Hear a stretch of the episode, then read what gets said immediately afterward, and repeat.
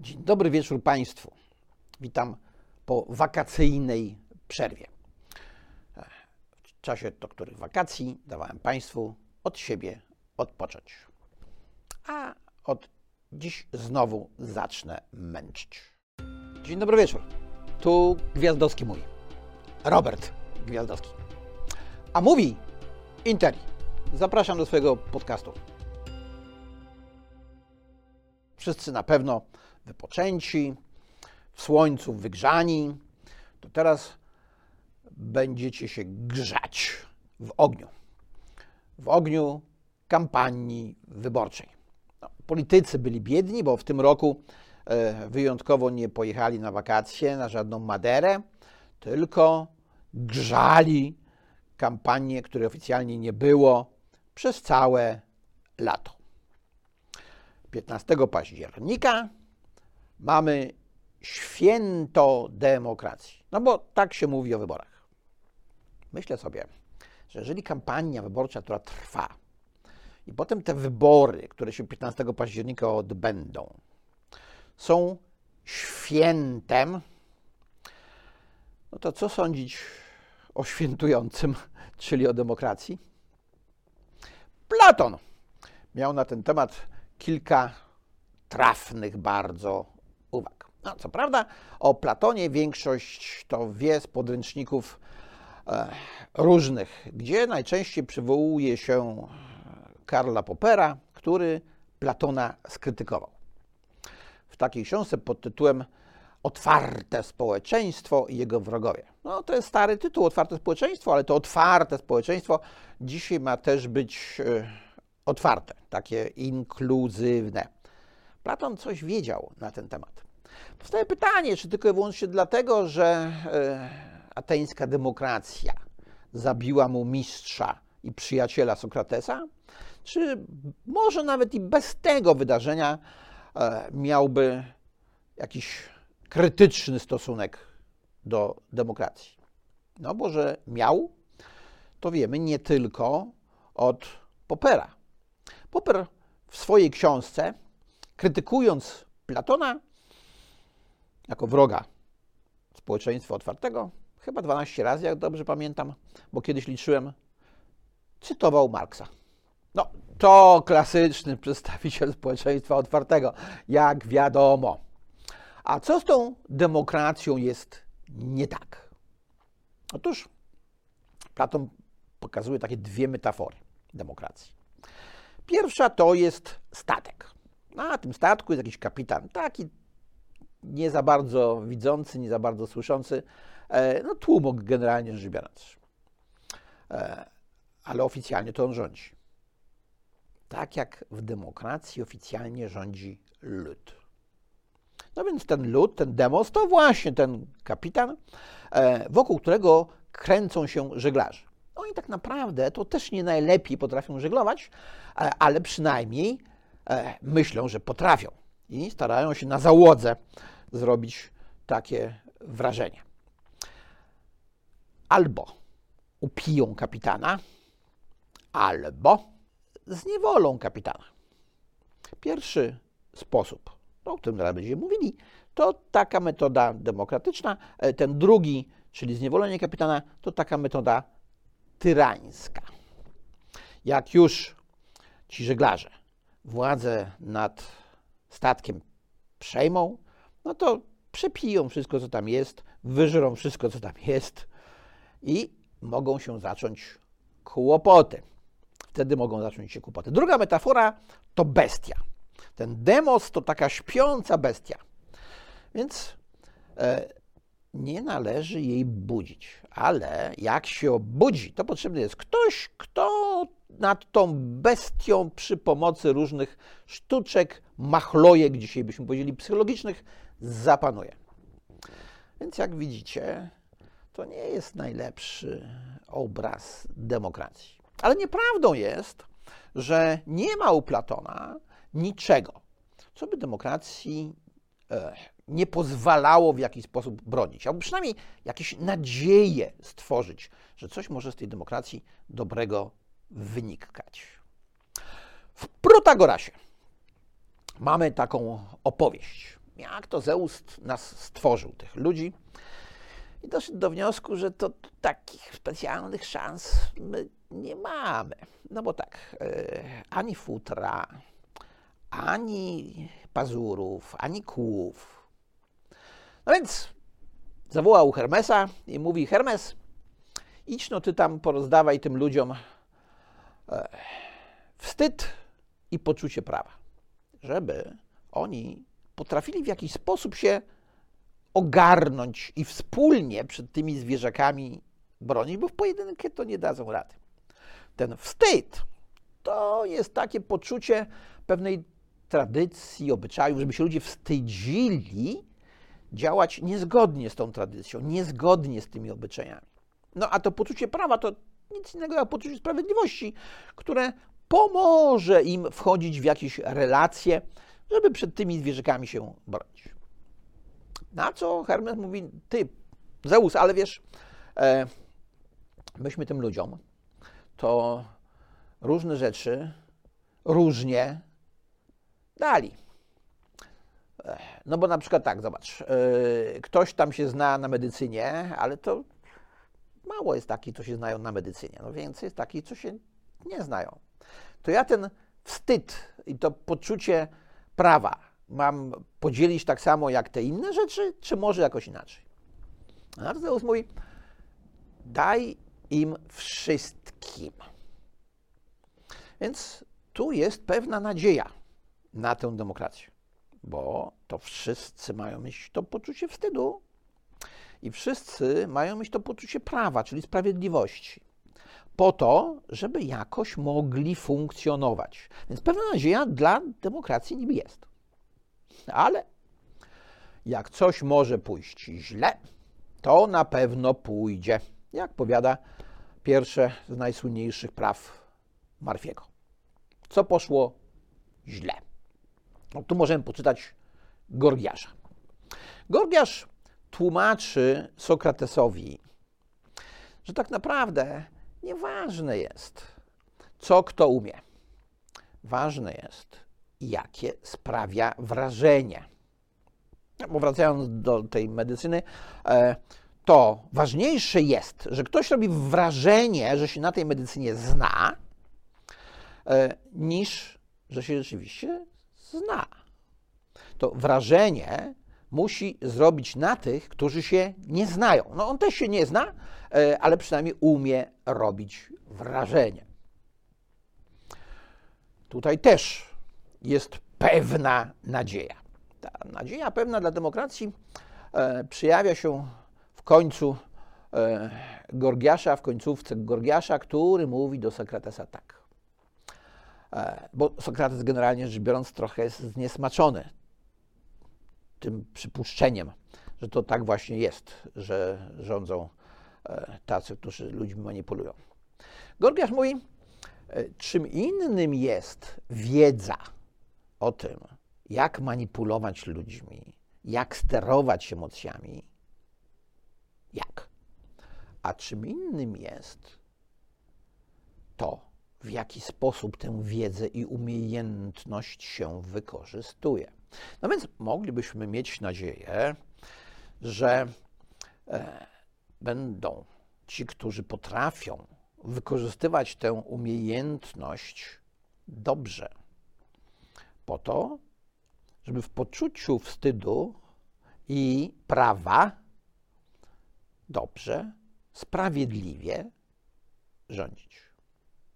No ale jak coś może pójść źle, to na pewno pójdzie, bo pojawiają się w tym społeczeństwie różne trutnie. Są takie trutnie z żądłami i są takie trutnie bez żądeł.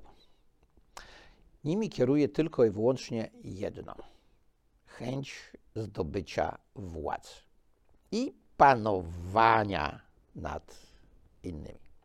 No bo teoretycznie rzecz biorąc, w demokracji rządzi lud. No ten y, pijany kapitan albo ta przysypiająca bestia. Ale naprawdę, to oni nie rządzą.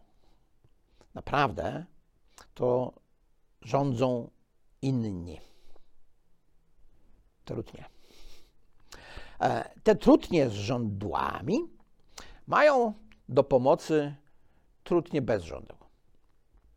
No, nie są tacy sprytni, tacy cwani, nie są aż tak dobrzy w zabiegach o sprawowanie władzy i liczą na to, co dostaną od tych trudni z rządłami. No i teraz, proszę Państwa, przyjrzyjmy się ten, tej metaforze z perspektywy polskiej sceny politycznej. No ja nie będę podpowiadał, sami sobie łatwo e, na to pytanie odpowiecie, aczkolwiek pewnie różni e, widzowie i słuchacze inaczej. Kto u nas jest tym trudnym rządłem, a kto tego rządła nie ma i tylko liczy, że gdzieś tam coś dostanie. Bo lud, ten co to niby dostał od Hermesa, to poczucie wstydu i poczucie prawa, nie garnie się jakoś do sprawowania władzy. No to patrząc na współczesną polską demokrację, 50% osób się nie garnie, żeby pójść do urny wyborczej. Ja jej doskonale rozumiem, sam nie chodzę. E, nie garną się chodzić, jak to pisał Platon, na agorę. No bo to w starożytnej Grecji lud rządził na agorze w starożytnych Atenach. E, I tam za czymś głosował albo przeciwko czemuś. No, na przykład zagłosował za skazaniem Sokratesa na śmierć. Żeby lud na tę agorę przyciągnąć, jakoś spowodować, żeby on tam poszedł, to trzeba dać mu trochę miodu. Jak pisał Platon? No, jakieś 500 plus, albo kredyt na 0%, albo coś takiego. Teraz jest na 2. Na 0% kredyt ma być po wyborach. Skąd ten miód? Ano od pszczółek. Te pszczółki ten miód tworzą. I teraz trudnie ten miód dzielą e, między tych, którzy miodu nie tworzą. Ale najwięcej tego miodu zostawiają no, no, sobie, sobie, najwięcej tego miodu zostawiają trudnie. Mamy system, który najbardziej prześmiewa w taki dosyć sarkastyczny sposób, bo chwali Platon w państwie. To chyba w siódmej księdze, o ile dobrze pamiętam, e, chwali demokrację.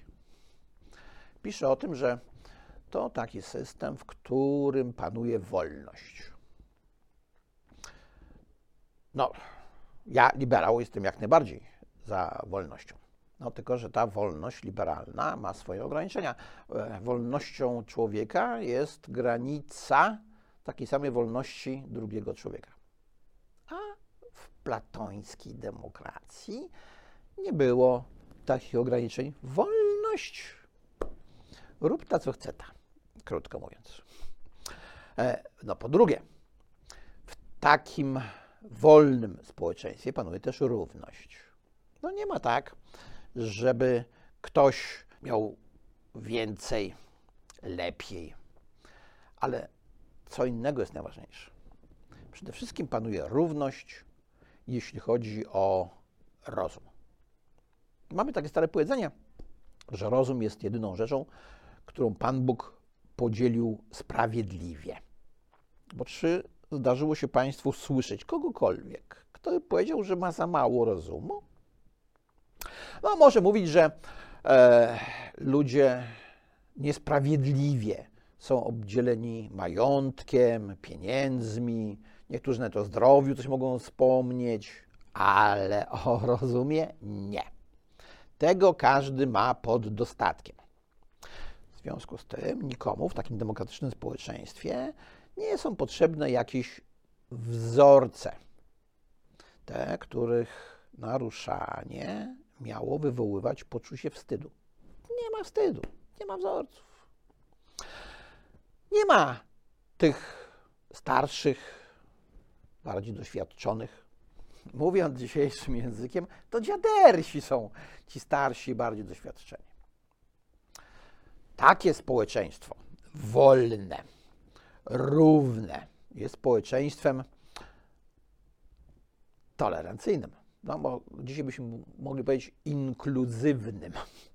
E, no, takie społeczeństwo demokratyczne przyzwala na różne zachowania, e, no bo nie ma wzorca, który pozwoliłby powiedzieć, że pewne zachowania jednak do tego wzorca nie pasują. Skoro nie ma wzorca, to każde zachowanie jest dobre. Każdy może robić co chce, a my to będziemy akceptować. No jak akceptujemy wszystkie zachowania, no to akceptujemy również i takie, które prowadzą do tego, o czym pisał Gorgiasz, mówił Gorgiasz Sokratesowi, czyli do manipulowania tymi ludźmi, co to przyszli na tą agorę, czyli na te wybory, e, po miodek. Bo z tym miodkiem to jest jeszcze tak, że niektóre pszczoły mają go więcej, a niektóre mniej. Więc trudnie zabierają tym, co mają najwięcej, czyli tym najbogatszym. Muszą w jakiś sposób dbać o poklask tego pijanego kapitana, czy tej śpiącej bestii, żeby jakoś ich udobruchać. E, no, kapitanowi do tego miodu trzeba dolać trochę wódki. E, bestii też trzeba jakieś ofiary złożyć, żeby ją udobruchać, żeby ją zmanipulować. No i tak właśnie wygląda demokracja. Churchill co prawda powiedział, że demokracja to fatalny ustrój, ale nikt lepszego nie wymyślił. Ale to jest nieprawda. Już to kiedyś Państwu powtarzałem wielokrotnie, e, że twórcy współczesnej demokracji, czyli ojcowie założyciele Stanów Zjednoczonych, jak zebrali się na konwencie filadelfijskim, to oni bynajmniej nie zachwycali się ateńską demokracją. E, oni raczej pokazywali jako wzór republikański Rzym. No, republika to jest taki ustrój, który ogranicza pewne zapędy demokracji. E, bo, jak słusznie powiedział Fryderyk Hayek, demokracja to jest dobry ustrój, żeby rozstrzygnąć, co wybrać, jak różnimy się poglądami na coś. Ale to nie jest system, przy pomocy którego my rozstrzygamy, co jest słuszne. A niestety w naszej demokracji e, większość najbardziej zapalczywych demokratów uważa, że tak właśnie jest. Tylko też nie do końca. Też nie do końca, bo e, słuszne to jest to, za czym oni głosują. Jak e, więcej głosów ma coś, ktoś, kto ma inny pogląd od nich, to to już nie jest demokracja. To ciekawe, samo w sobie zjawisko. E, bo na przykład taki PiS, e, no to w zasadzie można e, oskarżać o zapędy autorytarne. Tak, nie zawahałbym się tego określenia, aczkolwiek z całą pewnością daleko im do faszyzmu, o który to faszyzm też pisowcy są oskarżani. Natomiast mówienie, że oni są niedemokratyczni, no sorry, winę tu, ale demokracja to właśnie zdobycie głosów większości przy pomocy technik, o których pisał Gorgiasz, czyli bałamucenia innych, albo upijania kapitana, albo jakiegoś tam łechtania tej bestii. To jest istota demokracji. To Kwil mówił, że najgorsze to będzie wówczas, jak politycy się zorientują, że mogą przekupić lud nie za swoje pieniądze, tylko za ich własne, za pieniądze tego ludu. No, do tego do, doszliśmy już ze 100 lat temu, kiedy prowadziliśmy demokratyczny system wyborczy, wprowadziliśmy progresywny podatek dochodowy i szereg różnych innych podatków. I te podatki dziesięciny urosły do pięćdziesięcioniny, e, bo taka mniej więcej jest w tej chwili e, pula, stawka, jakbyśmy wszystkie podatki e, policzyli, którą statystyczny obywatel musi oddawać państwu. No ale, żeby temu ludowi jeszcze bardziej zamącić w głowie, to pojawiają się jeszcze nowe pomysły, jeszcze e, zwiększenia e, obciążeń podatkowych. Po to, żeby mieć z czego dawać. To jest taki współczesny e, sposób na dawanie, rozdawanie ludziom zebranym na agorze, czyli tym wypadku przy urnach wyborczych w dniu 15 października, tego miotku, żeby to jednak nam pozwalali część tego miotku zostawić dla siebie. Bo to na tym wszystko polega. E, Platon oczywiście przedstawił pewien model ustroju idealnego. E, Popper uważał, że to jest e, symbol autorytaryzmu. No to nieprawda. Dlatego, że w tym modelu idealnym Platona rządzili mędrcy, bronili żołnierze, a pracował lud. No i często się mówi o tym, że miało nie być własności. No, jakby miało nie być własności, to by było świetne dla różnego rodzaju zwolenników e, inkluzywnego społeczeństwa otwartego, bo przecież oni uważają, że, uważają, że własność jest zła. E, ale to nieprawda. To nie jest, proszę Państwa, prawda. E, zniesienie własności miało nastąpić wśród tych filozofów, którzy mieli rządzić. Dalej, była mowa o tym, że kobiety mają być wspólne, e, żeby nie było małżeństw. Bo jak nie będzie małżeństw, no to nikt nie będzie wiedział, e, czyje dziecko jest kogo. I jak nie będzie własności, e, to nie będzie co rozdawać kochankom i dzieciom, ale nie będzie też powodu, żeby im rozdawać. Wyeliminujemy więc w ten sposób element chciwości z ośrodka władzy, którą mieli sprawować filozofowie. No i być może tak sobie myślę, dlatego ten system jest uważany za niedemokratyczny e, i autorytarny. Jak to? Jak to? Rządzącym zakazać posiadania własności, to po co oni mieliby rządzić w ogóle? Hmm? E, bo w tej grupie pracujących mogły być i żony, i dzieci, i własność. Taka ciekawostka. Własność była dla ludu. Miał być pozbawiony własności ten sektor polityczny, E, który sprawuje władzę, ci mędrcy, ci filozofowie.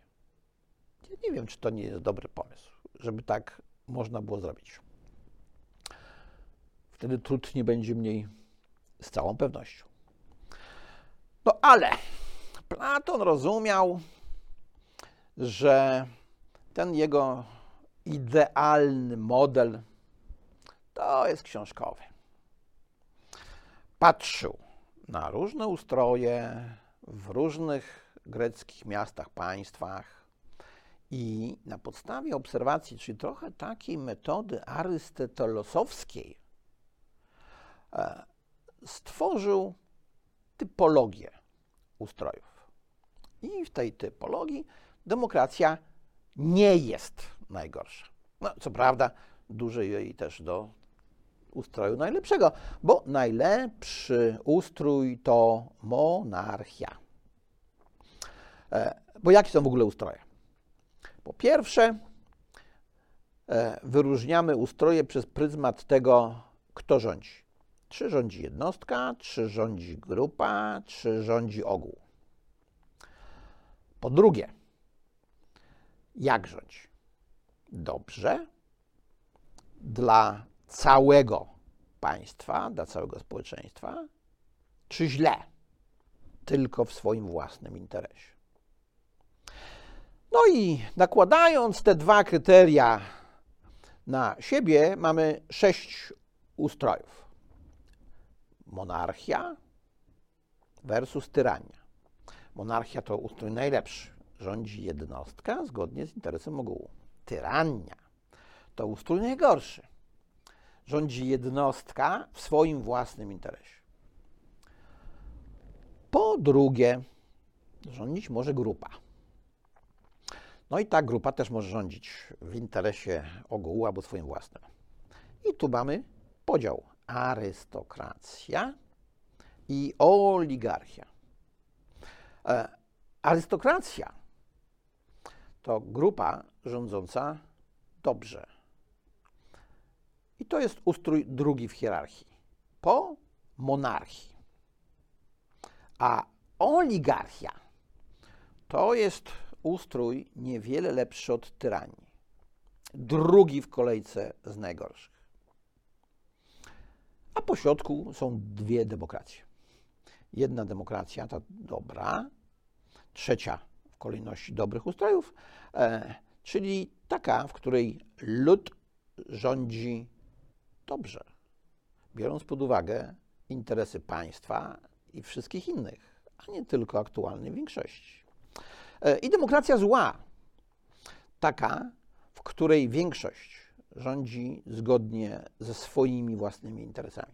No, taki ustrój jest trochę lepszy od oligarchii, jest lepszy od tyranii, która jest najgorsza, no ale daleko mu do arystokracji, no i do monarchii, czyli do ustroju, w którym rządzi jednostka.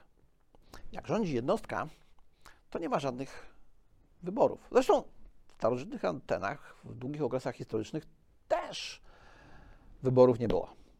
Odbywały się owszem głosowania, ale urzędników to sobie losowano. No bo pamiętajmy, Zeus kazał Hermesowi rozdać ludziom poczucie prawa. E, wszystkim, wszystkim. Więc w zasadzie każdego można wylosować i statystycznie nie będzie e, gorszy od innych. Chyba, że przyjmiemy, że tych innych mądrych jest tylko garstka, e, a niemądrych jest większość. Ale to by przyszło idei demokracji, idei równości. Ta idea równości w dzisiejszej demokracji e, pokazana jest w trakcie procesu układania list wyborczych. No, co się pojutrze wydarzy, kto ostatecznie będzie e, na której liście, bo to się w tym gorącym okresie letnim zmieniało, e, a kogo nie będzie, to się dopiero okaże. Zresztą okaże się w ogóle, ile tych list będzie, e, bo to też jeszcze do końca nie jest pewne. Dlatego to święto demokracji, które będziemy obchodzić 15 października, moim zdaniem jest mocno podejrzane. Ten pokaz, co robią z demokracji trudnie z rządłami, układając, jak sami mówią, swoje, swoje listy. E, jest tego najlepszym przykładem. Trzeba być na liście trudnia z rządłem, więc trzeba się temu trudniowi odpowiednio przymilać. I wtedy jest szansa, e, że coś się dostanie. w pierwszej kolejności dostaje się miejsce na liście, a potem to zobaczymy. Może jakaś spółka Skarbu Państwa, albo może coś jeszcze innego. Gdyby rządził król, co prawda nie mam kandydata na króla, ale gdyby taki był, e, no to zgodnie z modelem platońskim, on by rządził tak, żeby dobrze było wszystkim. I z jednego ula, i z drugiego ula. E, bo nie musiałby dbać tylko o swoich, o tych, którzy powodują, że to on rządzi, a nie ktoś inny. Bo przecież jego władza pochodzi od Boga. Nawet jak tym Bogiem jest lud. Bo przecież Vox Populi, Vox Dei. Jak to się będzie wszystko kotłowało w najbliższych tygodniach, których już jest do święta demokracji coraz mniej. E, zobaczymy. Czasami się pokuszę jeszcze o następny komentarz, ale będę się starał jednak od tej polityki uciekać. Na dziś to wszystko.